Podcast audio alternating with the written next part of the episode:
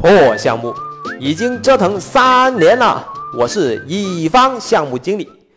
之前我们讲的是甲方项目经理，这次的情况是乙方项目经理。这个事情是这样子的：新年伊始，某软件公司急聘项目经理，待遇还相当的不错。小芳去面试了，老板跟他说，他们是乙方，有一个很重要的项目。希望小芳来主持大局，于是小芳顺利跳槽，准备大展拳脚。谁知道这是一个破项目，已经折腾三年了，拖了三年还没有验收。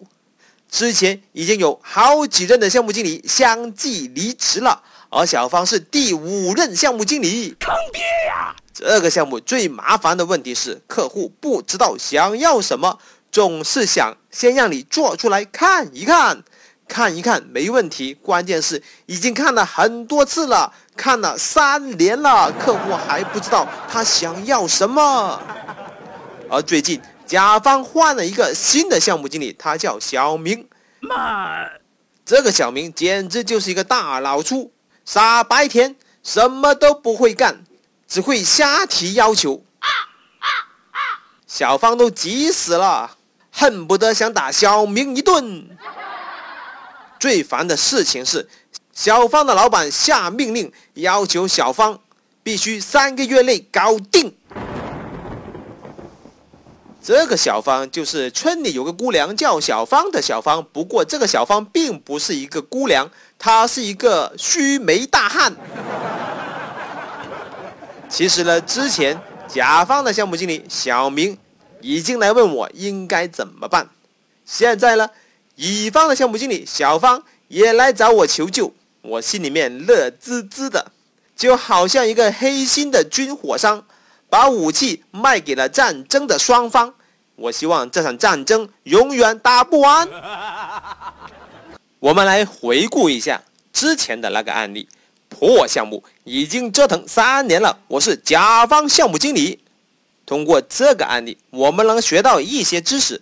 这些知识对于是我是乙方项目经理的情况也适用。那么我们学到了什么呢？第一点，摆正心态，项目经理就是用来处理烂摊子的。第二点，和老板和直接领导对立，这是自寻死路，你要和老板蛇鼠一窝。第三点。我们要抓住最主要的干系人，适当的缩小项目范围，解决最主要的矛盾。嗯，不过你是乙方的项目经理，这个乙方的项目经理是不是比甲方的项目经理更悲催、更惨呢？是的，绝对是。妈。不过作为乙方的项目经理，我们还是有机会把这个项目给了结掉的。首先。你要跟你的老板谈心，这个项目久拖不决，你的老板到底想怎样呢？你要问以下的问题：哎，老板，目前我们已经收了多少钱了？还有多少钱还没有收到呢？这个项目已经花了多少成本了？我们亏了多少钱？如果继续做下去，还有赚钱的可能性吗？这个项目久拖不决，客户满意度已经相当低了，而且这个客户很难缠。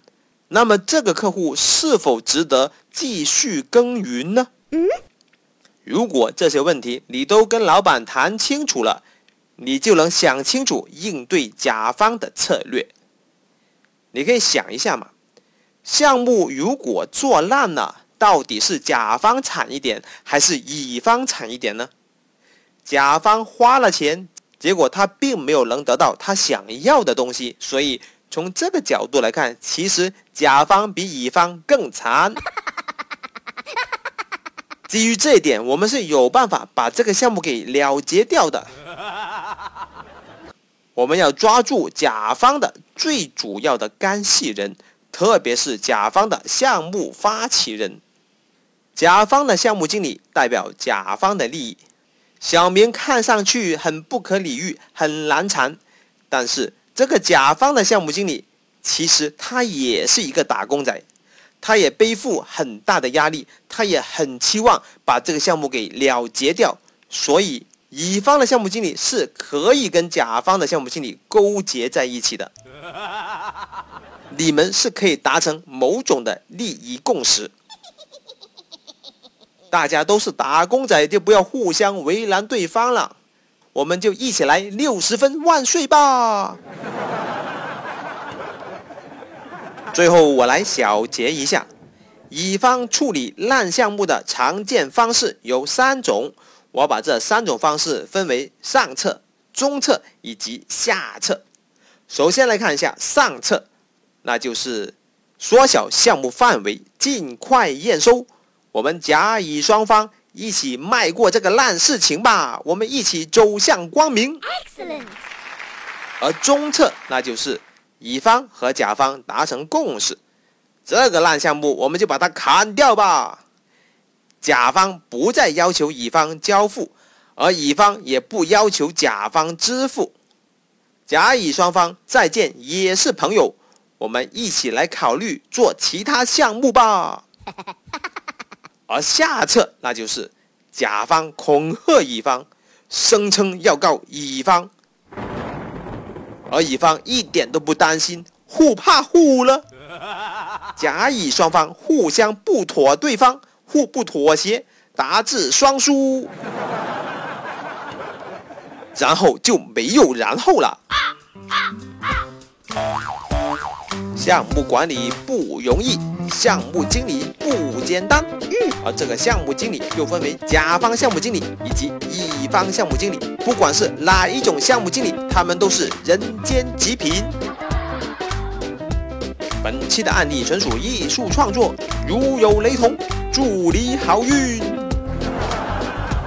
我是大大大火球，感觉不错的话，请点个赞吧。下期再见。